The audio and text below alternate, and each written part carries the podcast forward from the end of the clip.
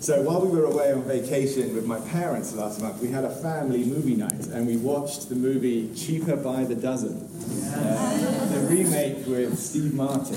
Um, it's a comedy about a family with 12 children and they're doing pretty well and enjoying their life in a smallish house in a smallish town until the father, Steve Martin's character, gets offered a big job in a big city and the family moves out of their happy small time life and into a huge house in the wealthy suburbs of Chicago. Um, and the move gives them all much more on paper more space, more opportunities, and more stuff. But they discover that they end up with much less in practice less family time, fewer friends, and overall much less fun. And they all conclude together at the end of the movie that the move was a really bad idea, and they go back to their small town life that they had before. Uh, and it's a really interesting movie, as well as hilarious. Um, and in particular, I think it has some fascinating and true things to say about the temptation of money. Money promises much, but delivers little. Um, and um, I once read a quotation that was attributed to Steve Martin himself, um, where he said, All I ask from life is for the opportunity to prove for myself that money can't make me happy. Isn't that lovely? Um, I, love, I love him for saying that. It's really funny. Um, and I love his honesty in saying those words. Now, at the end of a hugely successful career, I would love to sit down with Steve Martin and ask him, What do you think now? like, how did that experiment go? Because I think his life has given him the opportunity to prove that for himself, and I'd dearly love to know what he would say. Because part of me shares his desire to prove it for myself. Uh, don't we all experience that, at least a little bit? Uh, the better part of me knows that true joy is not going to be found in fantastic wealth or success or pleasure or in eating chocolate until I pass out. Um, but there's a little part of me that still wouldn't mind proving it for myself. Um, so fill in the blank for yourself this morning. Uh, all I ask in life is the opportunity to prove that blank can't make me happy. what is the blank for you? Is it money or success or security or freedom or the perfect relationship or traveling to outer space? Or superpowers? What is it? I'm guessing that you wouldn't have trouble filling in that blank. However old or young you are, there's some sort of personal ambition lurking in there. Now, we all know what Jesus said about this. He said that true life and true joy is found in knowing Him, in laying down our lives for His sake, and in taking up our cross to follow Him, even in sharing with Him in His sufferings. He says, Follow me down that road, and you'll end up finding joy. And that's totally the opposite of what we might think, uh, completely counterintuitive. Um, but many of us here right now this morning are putting those words to the test in our own lives. Um, but while we do, aren't we at least a little bit interested in the road not taken, in the road of money or success or pleasure? It never stops looking attractive, does it? Um, so, what we're going to do today is to look at the testimony of a man who really had it all. Uh, he really had absolutely everything that anyone could imagine wanting, and he had more of it than anyone could ever imagine having. Um, and if we let ourselves live vicariously through him for a few minutes this morning, he's going to show us the only thing that's truly worth having. So please open your Bibles to the book of Ecclesiastes, chapter 1. It's page 553 of the Church Bibles, Ecclesiastes, chapter 1.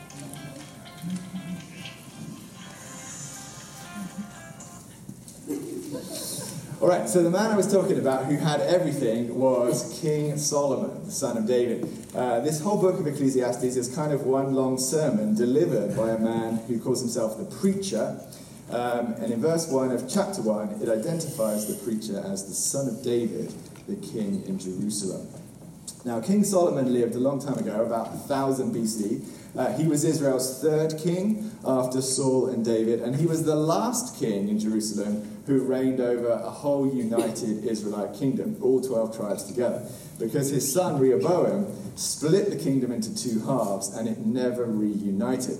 So under Solomon, the kingdom of Israel reached its peak, reached its pinnacle. Its peak in terms of geographical size, at the time it stretched all the way to the Euphrates River. It was its peak in terms of wealth. King Solomon made silver in Jerusalem as common as stone. It was its peak in terms of diplomatic relations. It had peace treaties with Egypt and Lebanon and all the surrounding nations, and it traded with them to great profit and it was its peak in terms of religious rituals. Solomon built a glorious temple in Jerusalem, and he established faithfulness to God's law throughout his kingdom. He was an internationally famous and as a wise and mighty king. So, what was that like? It sounds like it was a pretty awesome life, right? Awesome. Can't ask for more than that. Um, but actually, when we read Ecclesiastes, what we find is a man who's struggling to find meaning. Um, so look at chapter 1, verse 12. Solomon said, I, the preacher, have been king over Israel in Jerusalem, and I applied my heart to seek and to search out by wisdom all that's done under heaven. It is an unhappy business that God has given the children of men to be busy with. I have seen everything that is done under the sun, and behold, it is vanity and a striving after wind. And then he adds this pretty forlorn and despairing proverb. He says, what is crooked cannot be made straight, and what is lacking cannot be counted. What a cheery soul.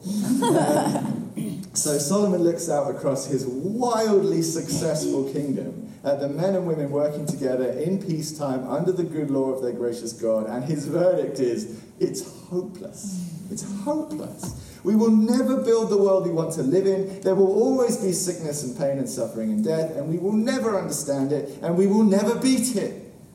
That's the depressing verdict of one of history's wisest, wealthiest, and most powerful kings.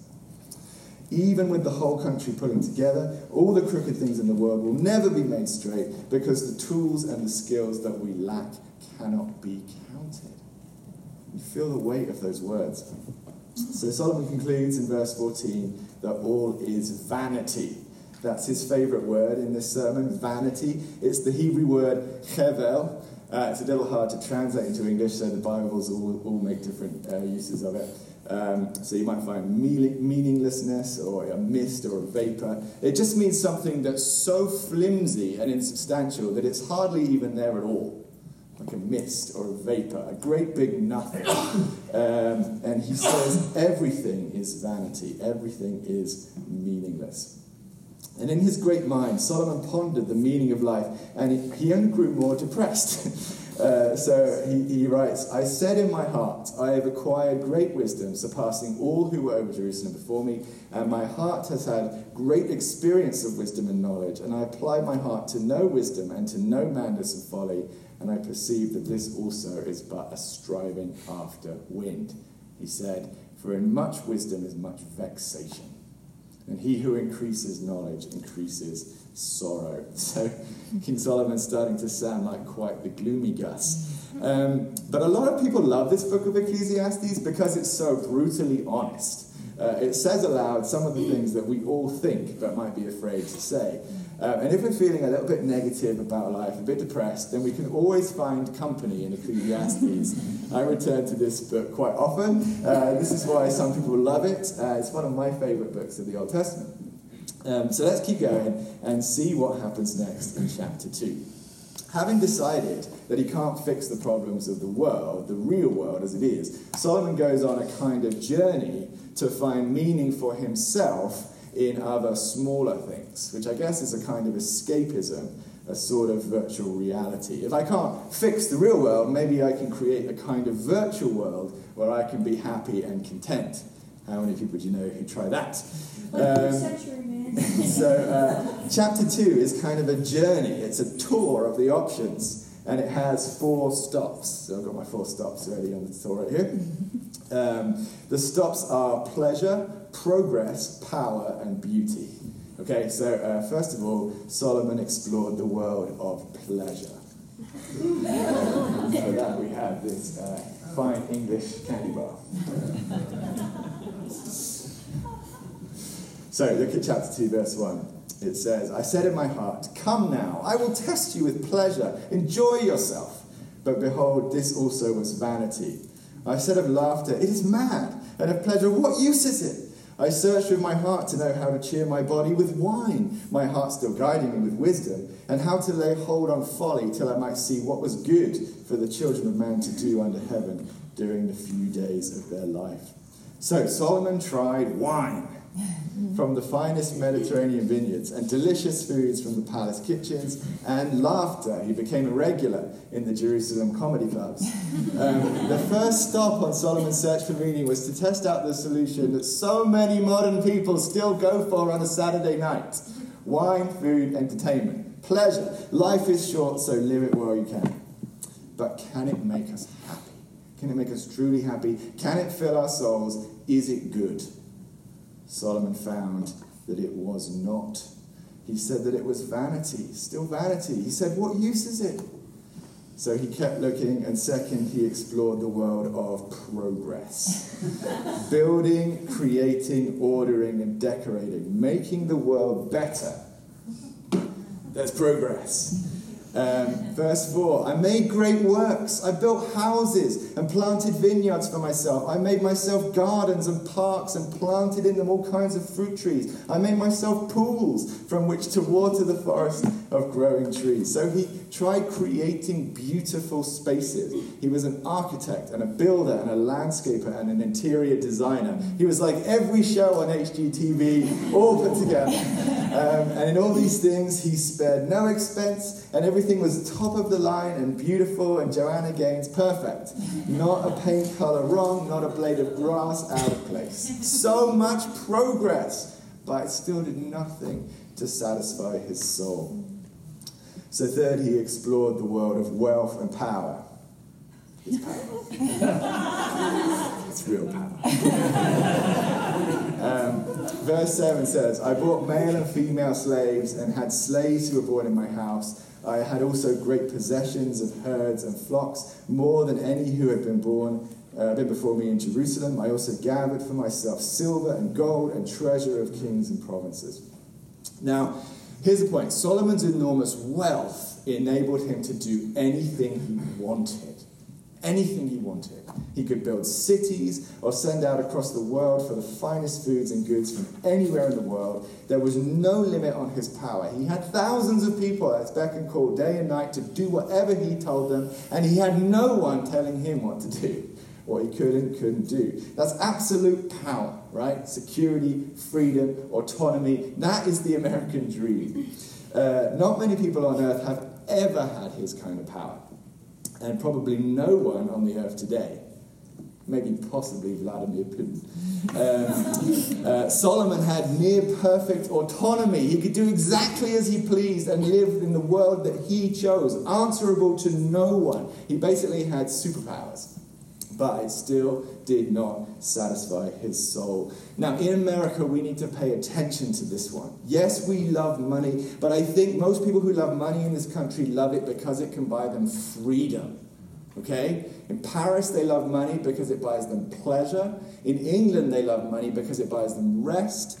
Uh, in Israel, they love money because it buys them security. In America, we love money because it buys us freedom. It's I don't want to be answerable to anybody. I don't want to be dependent on anyone else. It's freedom to live as I please. That's the real idol in this country. And money is the bus ticket that gets us there. So pay attention to Solomon's testimony here. Solomon had more freedom, more independence and power, and more control of his life than any of us can imagine. This is why I chose this remote control to demonstrate this. Uh, Netflix, uh, you can do anything you want. Um, so uh, he had more control of his life than any of us can imagine. But he ended up saying, This too is worthless. It's worthless, friends. It doesn't fill up a human soul. It still leaves you empty. You run out of ideas and you can't think of anything truly worthwhile to do with all your freedom. So your life still doesn't have any meaning, maybe even less than it did before you were free. So Solomon had to keep looking, and finally he made one more step on his tour. He turned to beauty. I'm going to borrow Claire's guitar for this. Go away with guitar. All right, beauty. The beauty of art, and music, and beauty of people. Oh no, that makes me nervous. Um, so, uh, the beauty of people in art and in relationships. So, verse 8 says, I got singers, both men and women, and many concubines, the delight of the sons of men. So, Solomon had the finest artists in the world come and entertain him, and then he married most of the, uh, the most beautiful and desirable women in the world, like all of them. Uh, history records that King Solomon had 700 wives. 700! including princesses from every nation, every nation in the region. So, who on earth has ever sought fulfillment in romantic relationships more than Solomon? And who on earth could ever outdo him? And yet, this man, who had more pleasure, more power, more wealth, more fame, and more beauty in his life than has ever been seen on earth before or since, says this in verse 9 So I became great and surpassed all who were before me in Jerusalem. Also, my wisdom remained with me, and whatever my eyes desired, I did not keep from them. I kept my heart from no pleasure for my heart found pleasure in all my toil, and this was my reward for all my toil. Then I considered all that my hands had done, and the toil I had expended in doing it. And behold, it was vanity, striving after wind, and there was nothing to be gained under the sun. Nothing to be gained under the sun. So I think that because of Solomon, we can consider the potential of this world to satisfy our souls categorically exhausted. Surely, if this man, with the life that he had, could not find it, then, friends, it cannot be found. So, what then? That's a pretty depressing conclusion. uh, is everything hopeless or is there some good news? Well, you know that there's good news. We know that um, we need more than all that this world can give us. And the good news is that, of course, there is more the conclusion that all of this leads us to, the destination of this world tour, is the conclusion that Solomon himself comes to in chapter 3 of Ecclesiastes in verse 11, if you want to flip the page. He says there that God has put eternity into the heart of man. God has put eternity into man's heart. So the reason that we are dissatisfied with all the treasures of the earth is because they are finite things, measurable and temporary, and the hunger in our hearts is an infinite hunger. Okay? Each person proves that for themselves when they go after any of these things. Uh, the animals are happy, they are satisfied. A bird is happy with a worm. Um, as long as they aren't being persecuted by people, the animals are happy. But people are never happy. And why is that? Because we are only satisfied with an eternal God. You are built to need God. And all of this experiment only proves that for yourself. You will never be happy until you know Him. And the good news, the wonderful news, is that a relationship with God is exactly what you can have through our Savior Jesus Christ. He gives us more than all that Solomon ever had, and he meets the need that nothing in the world could ever meet. So Steve Martin said, All that I ask from life is for the opportunity to prove for myself that money can't make me happy. And maybe we're tempted to say a similar thing and to point our lives in the direction of proving it for ourselves. But my plea to you all this morning is please don't. Please don't. I hope you can see why that would be a total waste of your life. You will spend your few years on this planet chasing what cannot be caught and finding what has already been found 3,000 years ago by someone much more competent than any of us. And I can't think of a bigger waste of a human life. So, children, as you first start to make choices about what your lives are going to be about, make them about finding God. Amen. Find Him or die trying. And teenagers, as you make the decision what kind of person you're going to be, be a child of God. Seek his kingdom and his righteousness, and everything else will be added to you. And professionals stuck in the rat race, are your sights fixed on finding God? Or have you been distracted into chasing something else? If you're realizing this morning that you're halfway through your life and you're running a race to the wrong destination, then get out of it. Stop running. Walk off the track. It's not too late to turn around. Just because you've wasted the first half of your life doesn't mean that you have to waste the rest. Jesus said that true life And true joy is found only in knowing Him, in laying down our lives for His sake, and in taking up our cross to follow Him, even in sharing with Him in His sufferings. And the end of that road is joy. If we give up the world to know Him, we end up getting all the good things of the world back as a gift from Him, but this time it's a gift that satisfies and delights us as it never could before. Amen. Amen.